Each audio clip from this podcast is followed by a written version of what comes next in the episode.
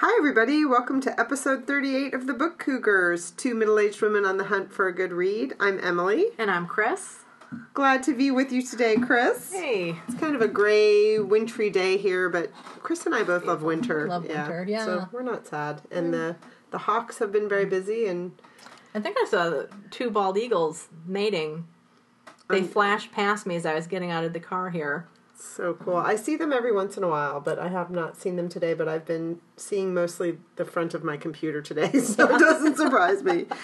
So I have a quick little tidbit before we dig into our segments. Um, Chris and I were at RJ Julia's in Madison this week, and I was talking to Karen, who's one of the booksellers there. She used to own a kitchen store in Guilford. I, I really like her, and we love talking food. And she takes care of the cookbook section at RJ's, and so I was talking to her about my love of the new cookbook Sweet by Yotam Ottolenghi and Helen Goh that I've talked about several times now on the podcast.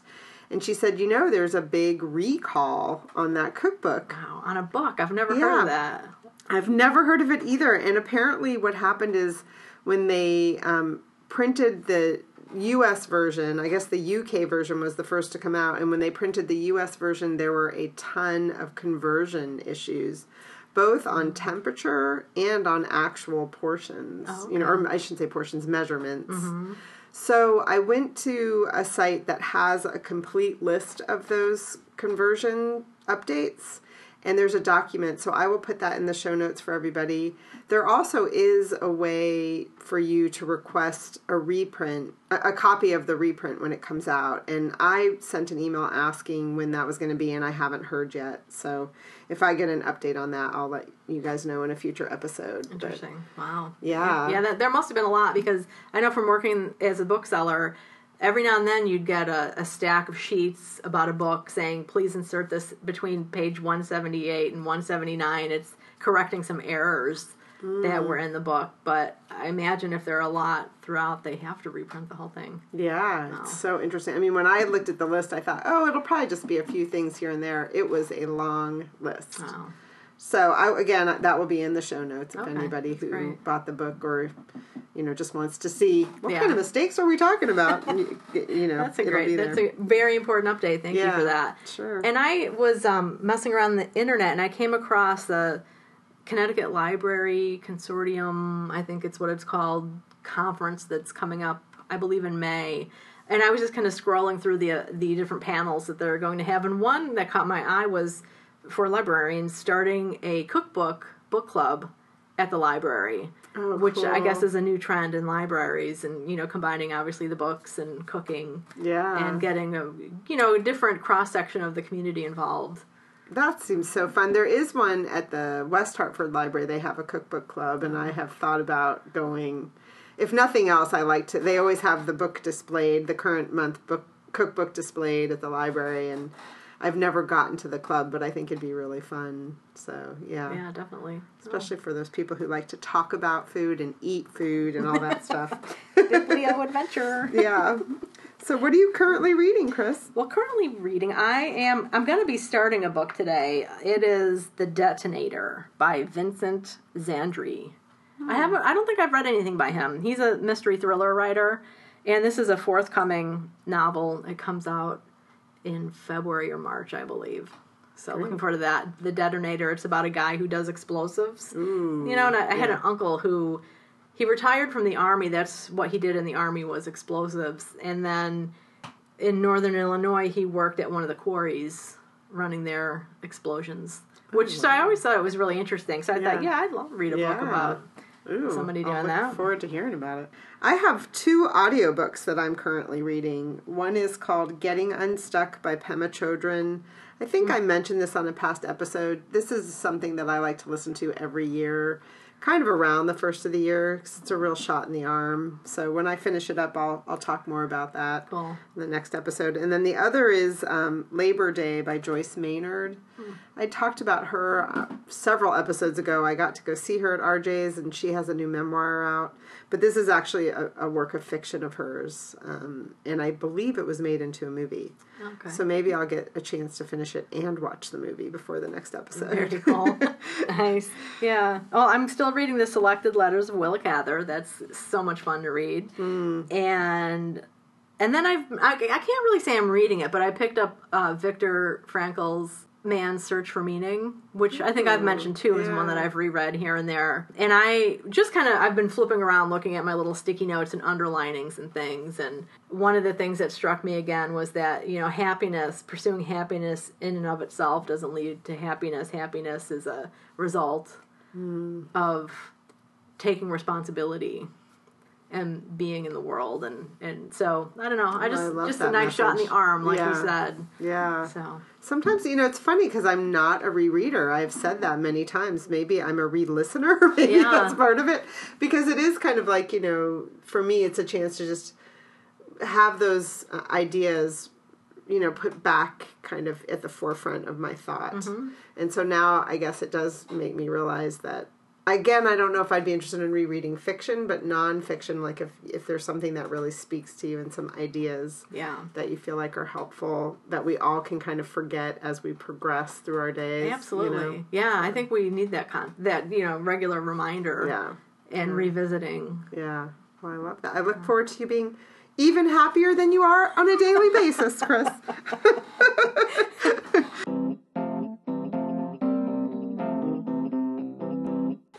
right so next just read yeah. just read I just just read a book that I loved that a lot of people were talking about. I think I'm pretty sure it came out last year. Maybe it even came out in 2016. Called The Arrangement by Sarah Dunn, and it's um it's a novel and it's based on the concept of a couple deciding that they a married couple deciding that they're going to try a six month period that they name the arrangement to have an open marriage. So this book might not be palatable for everybody because it's about infidelity, obviously, but it's like agreed upon infidelity, which is mm-hmm. such an mm-hmm. interesting notion. And I've heard several interviews with the author because obviously the question everyone wants to ask her because she is happily married with children, you know, is this something that you and your husband, you know, participate in? Mm-hmm. And her response to that is that no, but the beginning of the book is takes place there's a dinner party where a couple announces that they have an open marriage. And she said that in truth did happen, that she was at a dinner and this friends of theirs announced that they had an open marriage. And so you know she kind of just was so interested in that idea. Yeah. And then so did everybody else look at their spouse like uh dude no. Or is it you? Yeah. Know, just kidding. Uh, or not. Um yeah so and by dude I mean both men and women. exactly. Y'all. Y'all. Oh y'all. um so she and her husband just kind of started talking about it and then they sat like they sat down and kind of sketched out like what would the rules be if we wanted to do this? And that's what happens in the book that this couple who has one of the storylines also is the couple has a, an autistic child. And her her um, picture of a couple raising an autistic child was so well done. I mean, I have friends with autistic kids, and I have a really dear friend who works with autistic children. And I thought, wow, she really did her research. And then when I was reading some interviews, she does have an autistic child. So that was the author, I should say, has an autistic child. So she, so it was very true to life. I felt like, but um, but you know, it's interesting because they come up with this arrangement, and then you know, it's like, well, what what is going to happen? And so the story is about what happens over the course of the six months. It is hilarious, like laugh out loud hilarious. yeah Between the couple and then the cast of characters, it's a it's a couple that left New York City for kind of the suburbs, you know, and ended up in a town, you know, with a cast of characters as a lot of towns have, and I just thought she did such amazing character development with this book, and um, it was just a fun ride. yeah what were their professions the characters if I may ask? Do you remember? The wife was a stay-at-home mother with their child, you know, this Okay. autistic child, and then the the husband had a very like he he did what do you call it career placement? Or is that what it's called? I can't remember the title, but it's like you know where you try to find solicit people for new jobs. Okay. You know, that has a much nicer name than that, but I can't think of what it is right now. So he sat, you know, the way he described his job is he sits in an office, like, you know, picking up the phone, calling somebody to try to get them inspired to apply for this other job because people hire them to fill positions, you know, Yeah. and then he has to babysit them to make sure they show up to the interviews and, you know, all this Like a kind of stuff. headhunter, I think Yeah, one yeah. of the terms. Yeah. Yeah. And you know what's what's compelling about the book to me is, you know, we all end up at points in our lives where we're kind of almost like hanging on the ceiling above ourselves and looking at our life and thinking, you know, how did I get here? Yeah. You know, or what are the parts of my life that I enjoy and what are things I want to change and that's kind of what they were trying to do with this arrangement was kind of like jumpstart themselves, mm-hmm. you know. And I just thought it was really well done. And again, just laugh out loud, which it, it it's this is a good time of year to laugh. I mean, I like laughing Yeah. any time of year, but um, I just I really enjoyed it. I, Yeah. I highly recommend it. The arrangement by Sarah Dunn. I just read, I'm so happy to have read this, and I have to thank Kate, one of our listeners, again for sending it to me. It's Jane Harper's new book, Force of Nature. Jane Harper's the one who wrote The Dry, which was an international bestseller last year.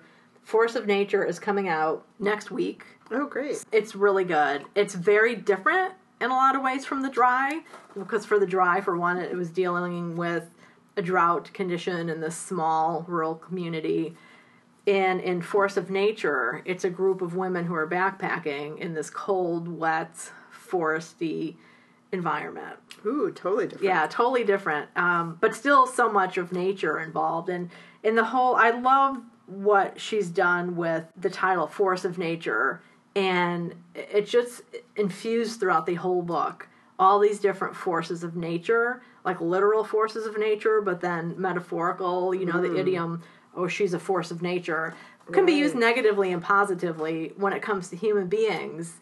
And I feel like Jane Harper does a great job of exploring that through these characters. Hmm. So, Oh, that's cool. yeah, it's a cool mystery. Just to back up, so Aaron Falk is the investigator. So it's the Aaron Falk series. He he has a partner, a work partner in this book, and so at the beginning, just to give people a little bit of background about the book, he's they're in the midst of this investigation, and one of their their marks is one of the women on this backpacking trip. So she's off on this trip. No cell phones are allowed. Reception is scant anyway. So it's kind of going bo- back and forth between what's going on with this backpacking trip and their investigation. So you don't have as much of Falk as in The Dry, but there's still some really good character development with him, and some of the issues that were presented in The Dry get a little bit resolved or get a little bit worked on because this new partner of his, Carmen Cooper, I think is her last name, she's not exactly a love interest, which is kind of a common trope, I guess, for lack of a better word, in mystery series that there's this love interest, tension, push pull kind of thing. That's part of the the tension in a mystery novel sometimes. Um, she's not really that, but she's holding up a mirror to him so he can kind of see himself Oh. and so there's some really nice character growth there too. But I I love Jane Harper. I think she's a great mystery writer. She really writes women well because these five women are on this backpacking trip, it's a work trip. So one of those um, weekend excursions designed to help coworkers bond and develop camaraderie and leadership skills and whatnot. So you have everything from like 20 year old newbie to the company up to the chair of the company who is 50 and also the daughter of the founder of the company so she's firmly embedded and then in between there's another 20 year old a 40 year old and then another woman who's like 50ish so Wow. it's really cool because like Yeah. you can uh, just see the different ages and how they relate and their positions and how they relate Do you know how old she is by any chance? she's in her late 30s early 40s i Okay. think Okay. Yeah. yeah I'm so glad you liked it because you know when you love an author's because that was her debut, right? The dry, Yeah. the dry was, yeah. When you yeah. love it, and then you know there's a pressure on that author too Mm-hmm. to have. Now I wonder with a series like this though, if she kind of had storylines in mind. You know, when you have something, you know, a character that's going to keep continuing with other stories. But Yeah. I'm just glad you liked it because I was afraid it was going to be one of those. Like, Mm-hmm. "Ah." Well, I felt that way about the dry. I had a little, you know, by the time I finally picked it up, I thought, "Ah, there's been so much buzz about this. Yeah. Um, but and I was so pleasantly surprised as I've talked about. And then with this one, I thought, okay, we'll see. You know, Yeah. that sophomore slump can really hit an author right, hard. But I think it's it's a very different novel. It's not a page turner in the same way as the dry was.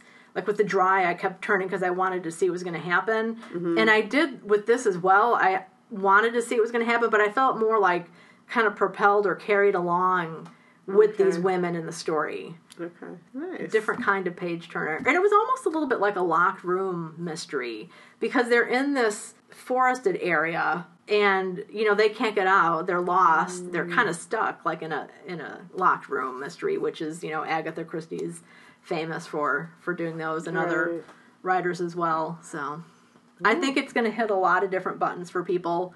The outdoor aspect is really cool. Women i wouldn't say women's fiction but you know women in the wilderness i mean and really when you think about it how many novels have you read where you have women in the wilderness together True. there's yeah. not that many Yeah, that's a good point. I can't think of any. I wrote a review of the book and I said it's um, kind of like The Lord of the Flies meets Lisa Scottoline in Nevada Barr. because That's like great. Lisa Scottoline, you know, she has that series of women, uh, the lawyers.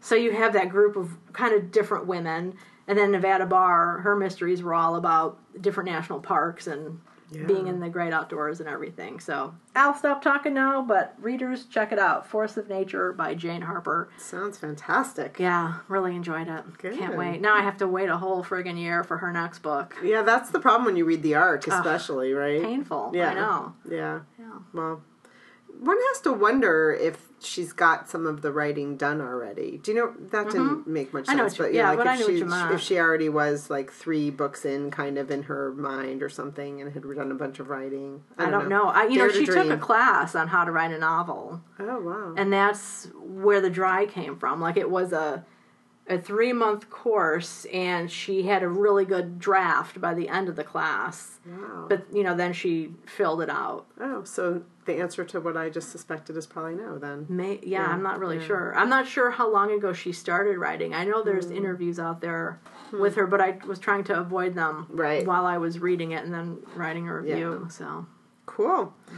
Well, I finished Jane Steele by Lyndsay Faye, which is the one I talked about where the blurb on the front says Jane Eyre meets Dexter. Mm. And I never watched Dexter because I'm not a big fan of serial killer stuff, you know. blood splatters and whatnot. Yes. Yeah.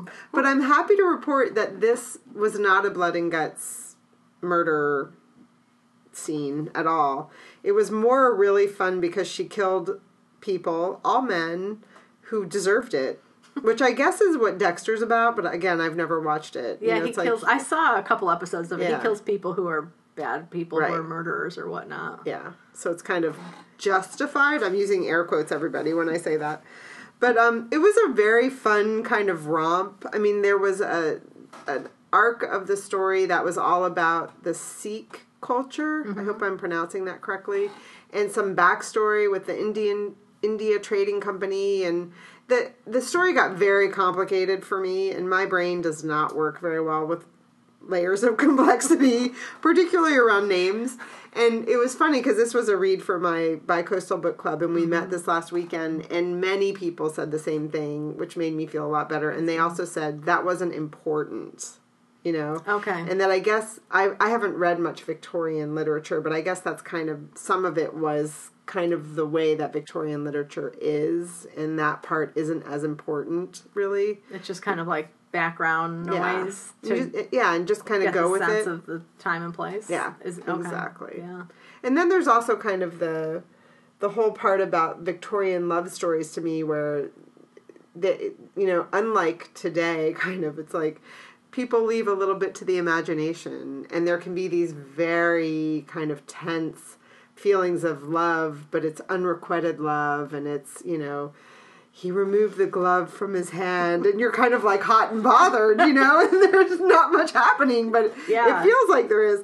So there's also an arc of the story that's around that, which is really fun. And um I don't want to describe the plot too much because I don't want to do any spoilers. It's definitely a book that, you know, I could give spoilers away and I don't want to do that. But Mm-hmm. if you're looking for kind of a very different, fun romp, I think that you might, you know, pick this up and, and read about it a little bit and see if you would enjoy it because cool. it was definitely out of my wheelhouse. I mean, Yeah. I would have never picked this up.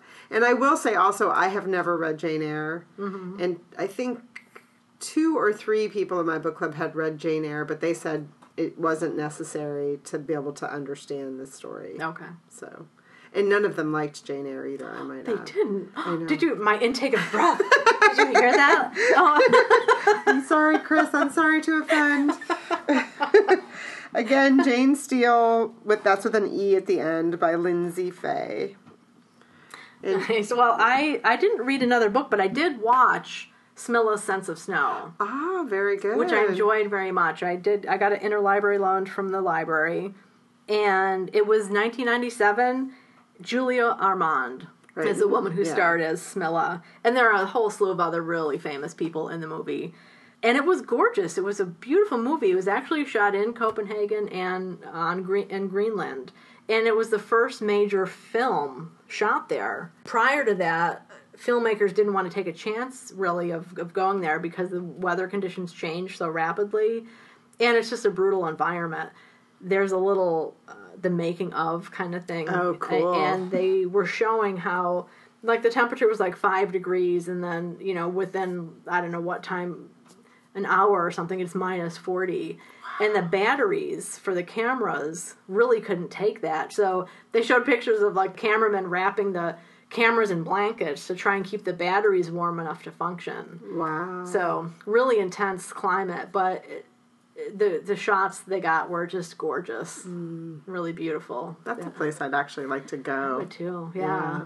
That is so cool. So it was a good film, and I read uh, Roger Ebert's review of it, and he he liked it for the atmosphere. And I I don't remember the exact quote, but he basically said something like, you know, you can make a really crappy movie, but people will like it if it has good atmosphere. Oh, And he said that the last half hour of the movie is completely unbelievable.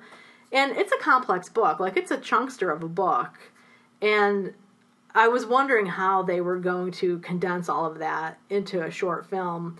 And whoever did do the screenplay, I thought did a great job of maintaining the integrity of the book and trying to wrap up the mystery. Right. Uh, no, I, let me. I just misspoke. The mystery isn't necessarily wrapped up. One of the aspects of the action is at the end, and so it was interesting to see how that happened. Oh, cool. So- I'm glad you liked it because lots of times, you know, when you've enjoyed a book, you don't necessarily like the movie. Exactly. Yeah, but no, I mm. did. I, I mean, the ha, seeing the the landscape was really wonderful, and there's great shots of the city of Copenhagen. You know, mm. over the rooftops and things. The only thing I have to say is Julia Ormond. She's so sweet. She's just such a pretty, sweet, beautiful woman that it was hard to maintain the idea of her being a real hard ass kind of sharp edged person because she's just so cute and pretty with her nice little you know chin length hair Yeah. yeah. so but she had her moments I, Yeah. I enjoy her as an mm-hmm. actor so yeah that was Smilla Sense of Snow 1997 I don't know if I said the date so Wow. Like I said, I have this r- kind of vague memory of that movie, but that was when I was fully engaged with young kids. Mm-hmm. My kids were born in 91 and 94. So I think anything that I saw or read during that time period was a bit of a blur. But I definitely remember some of the scenes from it, you Yeah. Mm-hmm. know? So, because they were very breathtaking. I remember that part. Yeah. So, cool. absolutely Well, I read one other book that was kind of like a one day read, and it's I'm I'm really working on tackling some of my piles of books. You know, I have books squirreled away in various spots in my house. So this is one I just picked up, and it's called American Housewife by Helen Ellis, and it's a book of short stories. There is a television show called American Housewife, and I don't I didn't get the time to look. I don't think they have anything to do with each other. okay Um, but it's she's very irreverent, very funny. The stories, some of them are told in, some of them are very short, like two pages. One of them is told all in an email exchange that is hilarious between neighbors that live.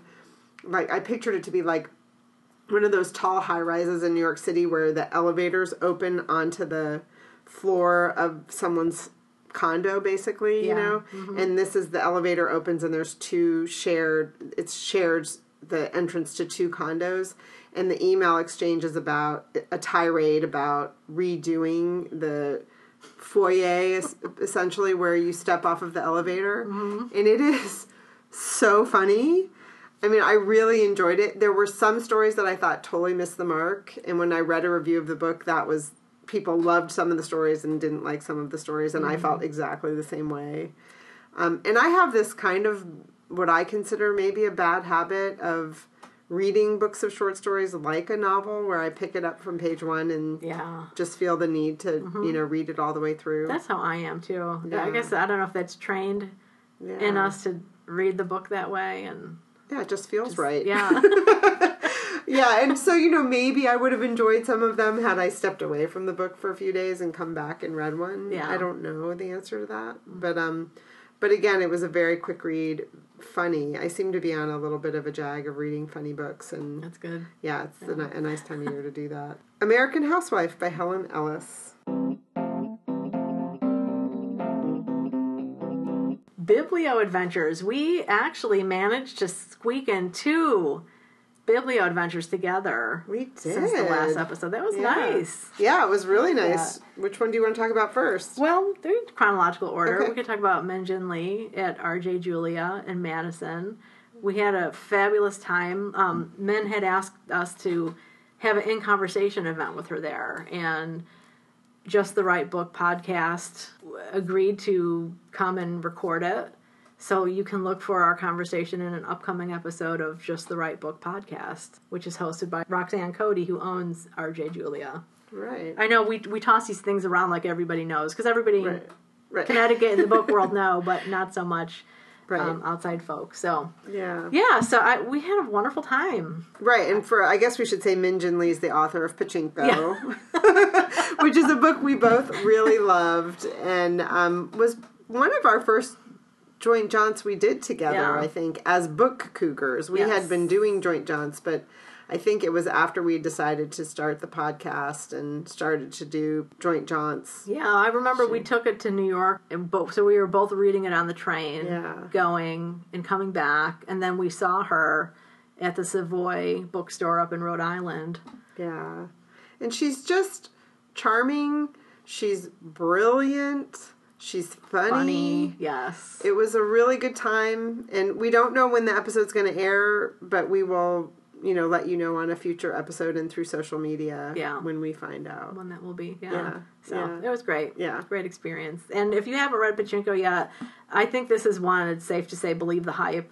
Yeah, uh, on it. My only advice would be to don't try and squeeze it in as a, a quick read because it's not a quick read. It is a big book, and I think it's a book that deserves attention and mm-hmm. kind of a relaxed reading pace. Even though it is also a page turner in a lot of ways because you get invested in the characters and you want to know what happens. So I think in that mm-hmm. way, but I don't think it's a quick read for a lot of people. yeah. I mean, there's something about the way that Min writes that you like. You can't skim this book. You're Mm-hmm. going to want to read every word. Yeah. Well, you know, she mm. talks about how her wheelhouse is 19th century literature mm-hmm. and that she wanted to write a 19th century like novel with American prose. Right. So it's beautiful prose, it's very clean prose, but it does have this epic sense of time and detail that's just a pleasure to read Yeah. and you really i really felt anyway like i learned history i learned about cultures Yeah. and i fell in love with the characters it's Yeah. just a Yeah. beautiful book And the she's out on her paperback tour now, so it's available both in hardcover and paperback. Yeah. Whatever your reading pleasure. and so check out her website because she has tons of events still Yeah. going on so Yeah. she's a she's a road warrior for sure She travels. Yeah. and then we saw Patrick Lynch, right? yes patrick lynch The- oh, go ahead. I was just gonna say who um, he's written a bunch of field guides, nature field guides, and his latest release is a field guide to Long Island Sound. He's also written a book on website building, Oh. like visual standards Oh, that's that. I guess is in multiple editions and really kind of a standard reference book in the field. Hmm. So, but he's a he's a birder. He's really into nature, and he's a gorgeous illustrator. He's an illustrator, photographer. Mm-hmm. He talked about how over the course of his, I think, forty-year career, illustrating went from you know he used to use watercolors and things like that, and now most of it's in Photoshop. Photoshop, yeah. And how wonderful that is for him. I mean, he showed as he was telling us all this, he's got a slide of an owl, I believe it was right up behind him. Yeah. And he said this took a week and a half Mm-hmm. of you know full time drawing on the on, within Photoshop, and it was spectacular. Yeah. You, And- you couldn't really tell. I mean, I'm not a professional, Yeah. but it looked like A a photograph. photograph, Yeah. or, uh, but it was actually an illustration, Right. and I'm sure his watercolors were just as beautiful. One thing I really was curious about, and he said that it's faster on Photoshop because you don't have to worry about making mistakes. Right. You know, he said a painting like this, you know, you're working, it's faster in the beginning as you're working and working, and then as you get towards the end, a painter really slows down because you have to be very careful not to make any mistakes. And he's like, in Photoshop, you just hit undo if you make a mistake and you can keep going. He said, so the work experience is much more consistent from beginning to end than it was working with paintbrushes. Right. Which was, I thought, fascinating to know as somebody who has no experience in that field at all. As I like to say, I can't even paint a stick figure. so art is not my forte. Yeah, but it, it's a beautiful book. It's um, it's a small, it's a guide, you know, like a field guide, so it's that size that you could put in like a cargo pocket or something. And it's through Yale University Press if you want to check it out.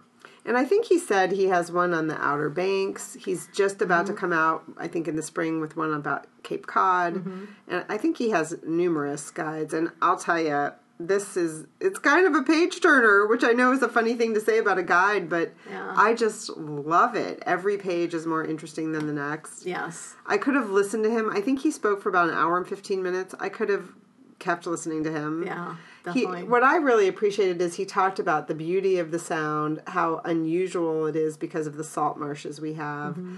But he also wasn't alarmist about global warming, which Yeah. I really appreciated. I mean, he just talked about the facts of it and how nature adapts to global warming. And I liked that. I mean, it's not like we don't know that it's the landscape where we live is going to change. Right. But he just was talking about the facts of what that's going to look like and how it's going to impact bird life and things like that. Yeah. Yeah, and he actually talked about how things have improved over the decades and how probably the most in terms of pollution anyway, the most polluted things had been were right after World War II, so the 40s and 50s when everybody was dumping everything. Mm-hmm. Um, and he didn't mention Rachel Carson, but you know, I know her book was instrumental in helping to change that Right. with the waterways. And now there's so many birds coming back that you didn't used to see and now they're just you know it's we're part of their migratory cycle Right. again which is Now great. you pull up at my house and you see bald eagles mating. no, it was a great evening. He had a slideshow through his whole talk, and his slides were spectacular. And um, yeah he was at the um the canoe brook senior center which is in Branford the next town over. And it was a full house. Yeah. i, I know the picture I, I posted. I said you know he had a full house no you know standing room only but then right behind him was a row of empty chairs I didn't notice I thought that. that was funny. Nobody made a snarky comment, um, but those were like facing the audience. But anyway, I just Oh, thought right. that was funny. But it was like standing room only. Yeah, they were they kept bringing out more chairs until Yeah. they ran out of chairs, and then people stood around because he was such an engaging lecturer, presenter. I'm not Yeah. sure what the right word is, but Well, they built it as a lecture. Yeah. So yeah, yeah, it was great. So I also had two other biblio adventures. all right. One was um, so where we live. Just for listeners who don't know, we have I ninety five, which is a major thoroughfare. You know, from well, it goes really far, but around here, I think of it New York City all the way up to Maine. You know, mm-hmm. but then we have Route One, which is which parallels ninety five, but is more of what I refer to as like the Sunday Drive Yeah. road. So Jim and I went out a couple Sundays ago, ironically, and we had a goal in mind to get to Old Saybrook, which is several towns over from here. And we got to Westbrook, and we're driving along, and he said, "Oh, that's his bookstore. And I was like, I don't know what he's talking about. I hadn't seen it, but he, we passed it, and he said, "I'm going to turn around." And I said, "Okay," you know. So he turns around, and sure enough, there's this bookstore called Burgundy Books. yeah. you know it. I know it. I know they moved. They used to be at a different location in Old Saybrook. I have yet to be there, but I've yes, I've heard of it. Well, it's part of this Westbrook res- Edge, no, Water's Edge Resort and Spa in Westbrook, which I didn't realize because it's kind of in this little building right when you pull onto the property, right off of Route 1. And we walked in, and the first thing that the person working at the bookstore said to us is, Oh, are you staying here? And I didn't know what they were talking about, so I just said no. but I mean, I didn't think that meant like you're not allowed to shop here. But it's a very odd, oddly laid out space because you walk in, it's beautiful and they have an incredible selection, but it's like books on the first floor, all these different works of fiction, and then you go upstairs and there's this little kind of makeshift coffee bar hmm. and then they have nonfiction and but then there's rooms upon rooms that you can walk to that have children's books and cookbooks and oh, stuff. So it's really spread out almost like wandering through a house Oh, that's you great. know? yeah. I love bookstores Yeah. like that. but I did have a funny moment there because I people might not know this. I think Chris knows this, but I look at everything kind of like it through the lens of an SNL sketch, Saturday Night Live sketch, not sketch, sketch, sketch. I, I was And- talking about skeeching earlier. Skeeching, right. it. Yeah. And so I needed, as, as this seems to be a theme on the podcast, I got to the bookstore and I needed to go to the bathroom. and so I said to the the kid, he was a kid who was running it, I said, Do you have a restroom? And he said, Yes. Go outside the door, go to the elevator, and push the button for number two. Thank you for laughing. Because I looked at Jim and I was like, he just told me directions to the bathroom and he told me to push number two. Like, don't you think that's hilarious? And Jim's like, no, nothing, nothing. I'm looking at him like trying, because the funniest part is he says, you know, push the button for number two, and then he goes on for five more minutes to tell me like take a left turn, take a right turn, take a, you know spin in a circle, then go up, go down. I mean, when people give me more than three sets of directions, I'm kind of done. Yeah. But I couldn't listen to anything he said because all I could think was he told me to push number two. Oh, That was funny. Anyway. I got that.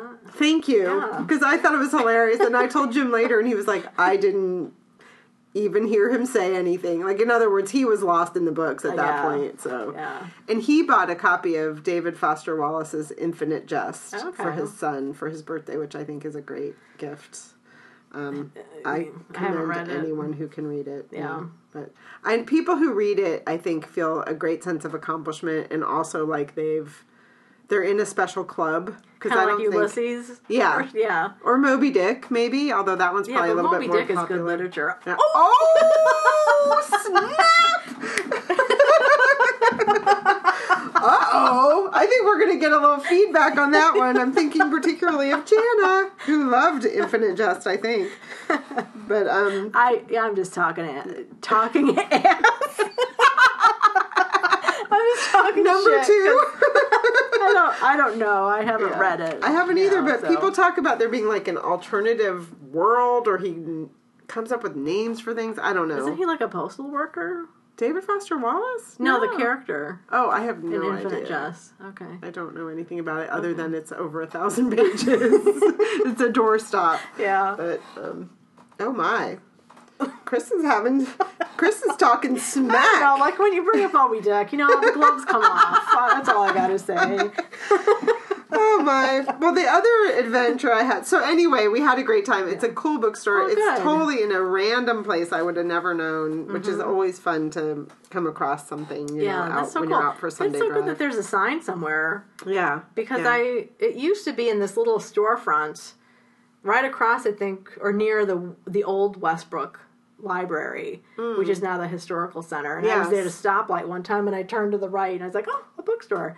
And then before I could get there, they moved to a the new location. So I'm glad to hear it's good. I want to go. Yeah, I would definitely go with you. I mean, I you could really shop for a while just because the way they spread it out. It was there was a lot to look at. That's great yeah. to hear. Yeah, Good. And then we also went for the holidays. I bought my gentleman caller tickets to see a Speak Up event, which are the events that um, Matthew and Elysha Dicks have a company called Speak Up Storytelling.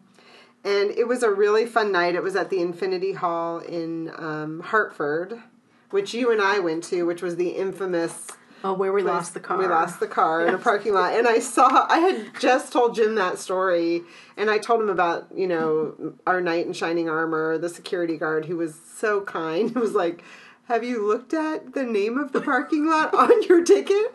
Oh, um, and there he was when we were there, and I was so desperately wanted to go up to him and say, "Thank you, you know, you were so kind," but I just I didn't. But um, but there were really fun storytellers, and two of the women have um, cool podcasts, which I haven't had the chance to listen to. I looked at them, and I think what they talk about is really fun.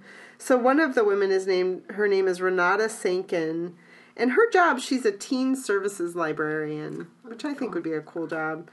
And um, she is the co-host of a podcast called Worst Bestsellers, and she says that's where we read books so you don't have to. Yes, yes. I listened recently to their episode on uh, John Gray's "Men Are from Mars, Women Are from Venus," and they, wow, they just really give it a good go. Like, because it's, I know it's very popular, Yeah. And it still is, mm-hmm. you know. But they kind of rip on him, and they rip on the book. So anyway, I'm oh. interrupting. But No, I'm glad you listened because I'm dying to listen to her. Her story was so funny. She is very funny, and she has that very sarcastic kind of dry delivery. So I mm-hmm. wonder. If, I mean, the podcast has to be like that. yeah, it was a really funny episode. Yeah, Yeah, yeah. I enjoyed it. And then the other woman's name is Robin Geffelbein, and she um, has a podcast called Yums the Word. Mm-hmm. She makes ice cream cakes, and then she talks about um, she so homemade ice cream cakes, cakes, and she has guests on, and they talk about food and such, Nice. and tell stories. And I think she even has famous people on there. I don't know. Cool.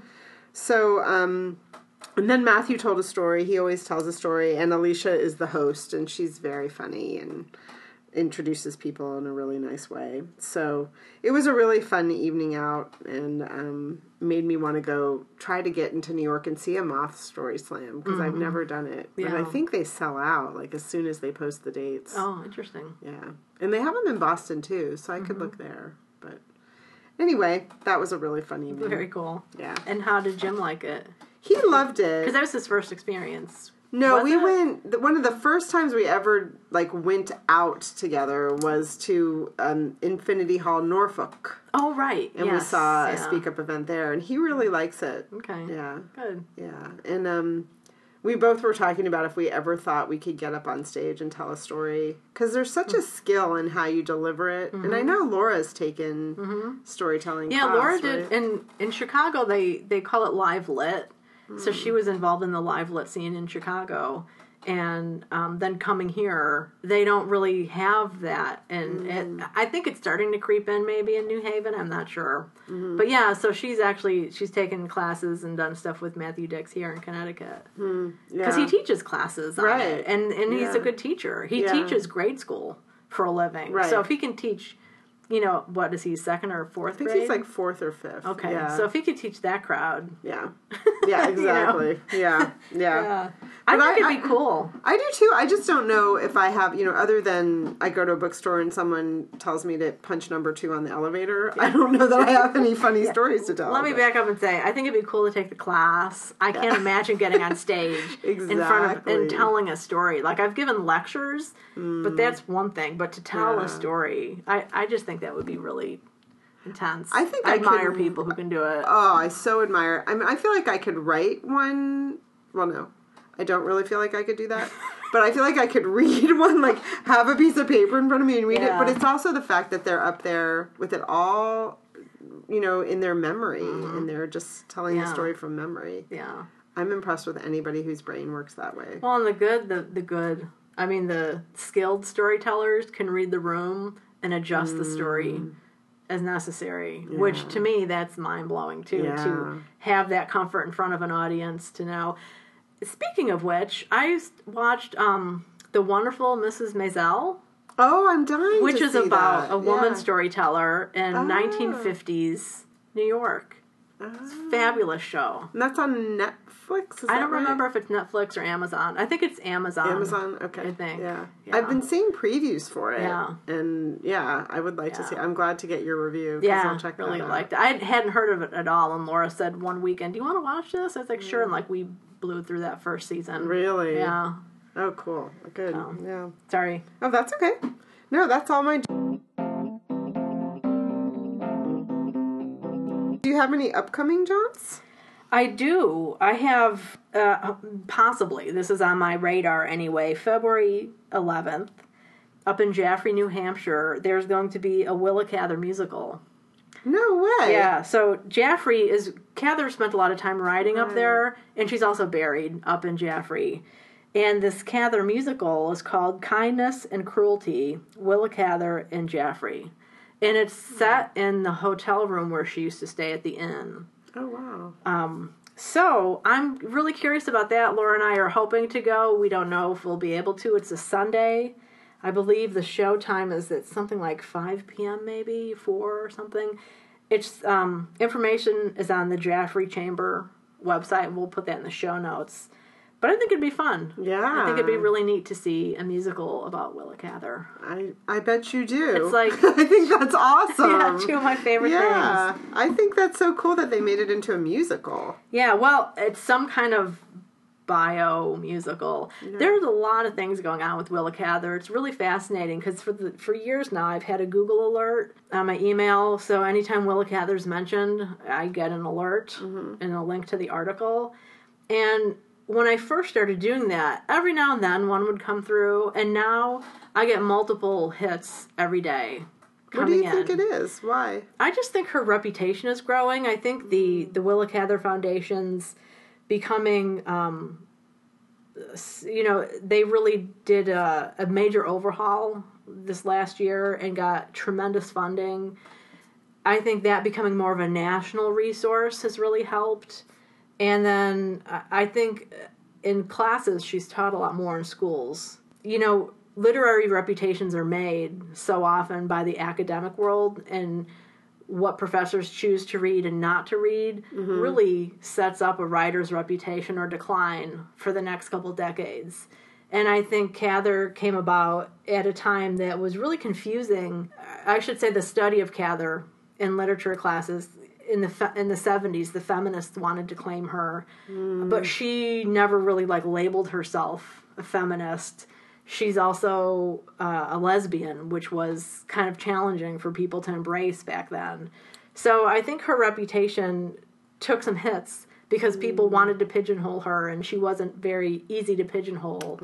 And her writing is so beautiful that i think it was dismissed as being simplistic mm.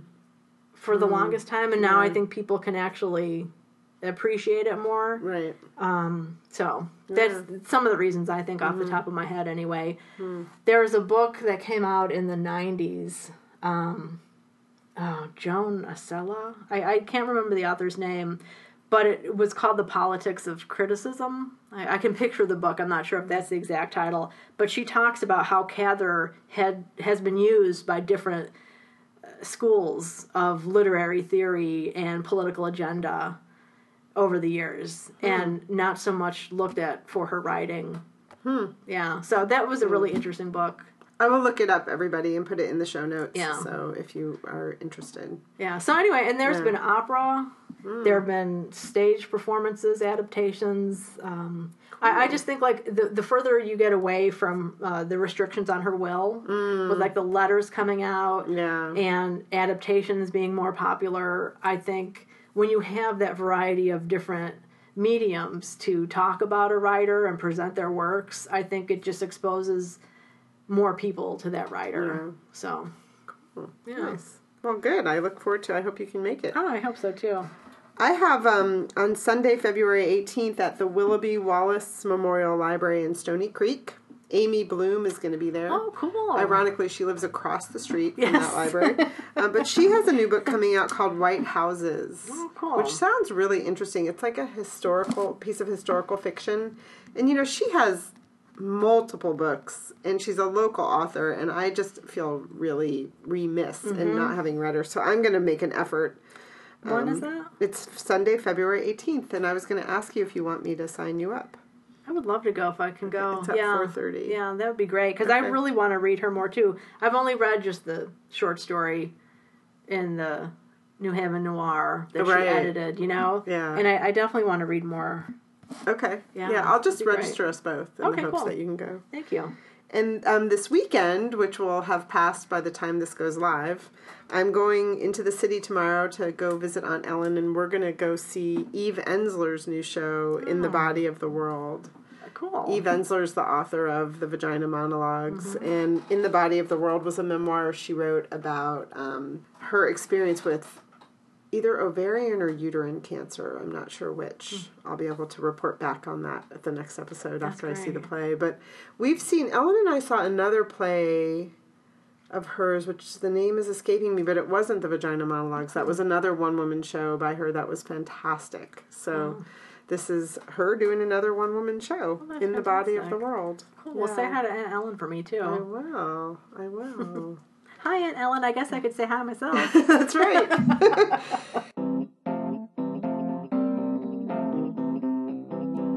Have you got any Cool. upcoming reads? yes, I'm going to be reading Octavia Butler's Kindred. Oh, nice. I was so excited. Um, I we've talked before in a past episode, I believe, about the Witness Stones project. Here, did we talk about it? I don't think we did. I think you said you wanted to talk about it. Oh, maybe you mentioned it. Maybe. I can't don't remember. know. Yeah. So the Witness Stones, it's a in Germany. I forget which city. I'm not sure if it's Berlin, but there is a project there where they have these stones embedded in the ground where a person who was Jewish was taken away during the Nazi regime. And it's commemorating that person and the atrocities that happened. And so the Witness Stones project is doing a similar thing here in Guilford and it, with their full support, where they're putting um, these brass, beautiful brass square stones, you know, embedded into the ground in front of houses or locations where enslaved people lived here in Connecticut. And because that's not something a lot of people know that, you know, slavery wasn't just the South, it was, you know, in the North too. And so the Witness Stones project started last year. They had their first uh, stones put out, and they now are starting a book club. They're launching a community book club, and their first read is going to be Octavia Butler's Kindred, which I've wanted to read. And so when I saw that, I thought, okay, I'm doing it. So I already ordered my copy, and I I, read it forward last to that. year and I really liked it. Yeah. Yeah. So that's February 21st, 7 p.m. at the Guilford Free Library, if anybody who's local and would like to attend. And the um, facilitators of that book group will be Hazel Carby and Donna Daniels. And Hazel Carby, when I first saw that name, I thought, I know that name. Like, where do I know that name? And I looked her up, and she's actually the author of a book that was part of my graduate school studies, Reconstructing Womanhood The Emergence of the Afro American Woman Novelist. And that came out in 1987. And it was a pretty influential book. And she's a professor at Yale now. And uh, Donna Daniels is a PhD. She's an anthropologist working in consulting, I believe, and she's a Guilford person as well. So I'm really looking forward to that conversation and to see what they have in mind for the book club. I guess at this first meeting, they'll they have a discussion too about how often people would like to meet and what they'd like to read going forward. That's great. Yeah. I think it's cool that they chose Kindred because Mm-hmm. it's a very accessible book, you know? Yeah. And um, I think it's just a good launching off point for a book club. you Mm. Absolutely. know? Yeah. And I, and I also think it's a great, it's one that I think would, you know, how there are certain books that for a book club, you know, like people are going to have a lot to talk about. Yeah. That's It's- great it's to hear. Those. Yeah. Yeah. Yeah. Yeah, I forgot that you had read it. Yeah. But now I'm remembering. yeah, I think um, I think it was Russell from Ink and Paper Blog who said, "Go get it, Okay. get it tomorrow." And when Russell says that, I, he's usually right. So yeah, So, how about you? I have The White Houses by Amy Bloom Mm-hmm. um, that I just talked about as my upcoming read, um, and I think that's it.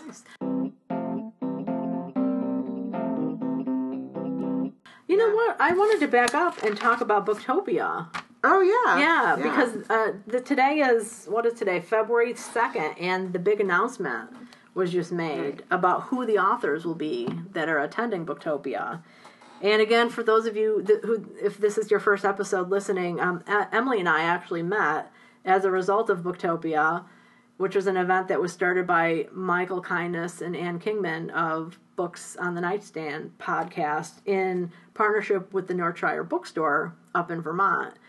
And uh, even though Books on the Nightstand has retired, the bookstore is still continuing on with the uh, annual Booktopia event where authors and readers come together for a weekend of conversation. And they usually have like, what, eight authors or yeah. so? Um, so, just to give you a quick rundown uh, of who's going to be there this year, the dates are May 4th and 5th. It's going to be uh, Stephen Kiernan is doing like an opening presentation. Uh, Stephen Yarbrough, The Unmade World, is his latest. Ariel Lawhon, I Was Anastasia. She's the co founder of SheReads.org, which is an online resource for women writers and readers. Hmm. And I saw her at, I believe, at Booktopia Asheville, and she's great. Oh, cool. Yeah. Chloe Benjamin's going to be there. She's the author of The Immortalist, which we've both talked about on this uh, podcast. Heather Abel, the op- the Optimistic Decade is her new book. Pamela Paul, My Life with Bob. It's her new book. She's written several books, and if that name rings a bell, she is the editor of the New York Times Book Review and also the host of Inside the New York Times Book Review, their weekly podcast. Peter Swanson is going to be in conversation with Eric Rickstad. I know one of them is a mystery author. I'm not familiar with, with either gentleman there. Robin Oliveira. can't read my handwritings. this is uh, Winter Sisters is her novel, and it's a historical novel about the disappearance of two young girls after a blizzard, which ooh. I thought, ooh, that sounds like it could be up my alley. Yeah. And then Stephen McCauley, My Ex Life is his new book. I kind of so. like the idea of that one. I don't know what it's about, but I love the title. My Ex Life. I think it's a, a, collection of essays, okay. if I'm not mistaken. Um, so that is nine authors right there, and I think one more. They're waiting for the confirmation wow. of one more author for that weekend. So if you're interested, we'll put the link in the show notes. If you don't like show notes, just go to the Northshire Bookstore's website and look at their current events, and you'll see information there. Right, because you have to register. Yes. There is a charge for it.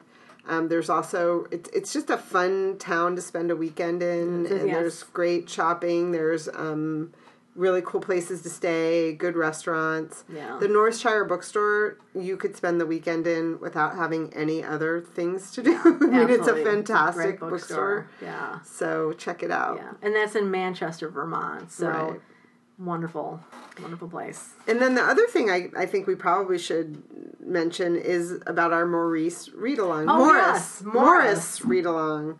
And a friend of mine not that we didn't believe Ryan, who's the one that told us originally that it's really pronounced Morris, but a friend started the audiobook and said, indeed, it's Morris. All so right. I think we should maybe just start, start calling, calling, it Morris. Morris. Even though I look at it, I'm like, it's Maurice. But Morris read along, which we're going to discuss um, on March 2nd for the March 6th episode. So if you have questions or comments, if you could get those to us by March 1st. I did start um, a read along topic on our Goodreads group, so feel free to go there. Um, you can also reach us through at bookcougars at gmail.com and many other social media yes. platforms, yeah. as the fancy people say. platforms? yes. well, great. Yeah, yeah, please let us know what you think because we, we like to incorporate readers' questions and comments. Yeah. All right. All right. Happy reading, everybody. Happy reading. Thanks so much for listening to the Book Cougars with Emily Fine and Chris Wolak. If you have questions or comments, please feel free to email us at bookcougars at gmail.com. You can also find us on Facebook, Instagram, or Twitter under Book Cougars. Please consider leaving us a review on whatever app you use to listen to us. It can help other listeners find us. Thank you.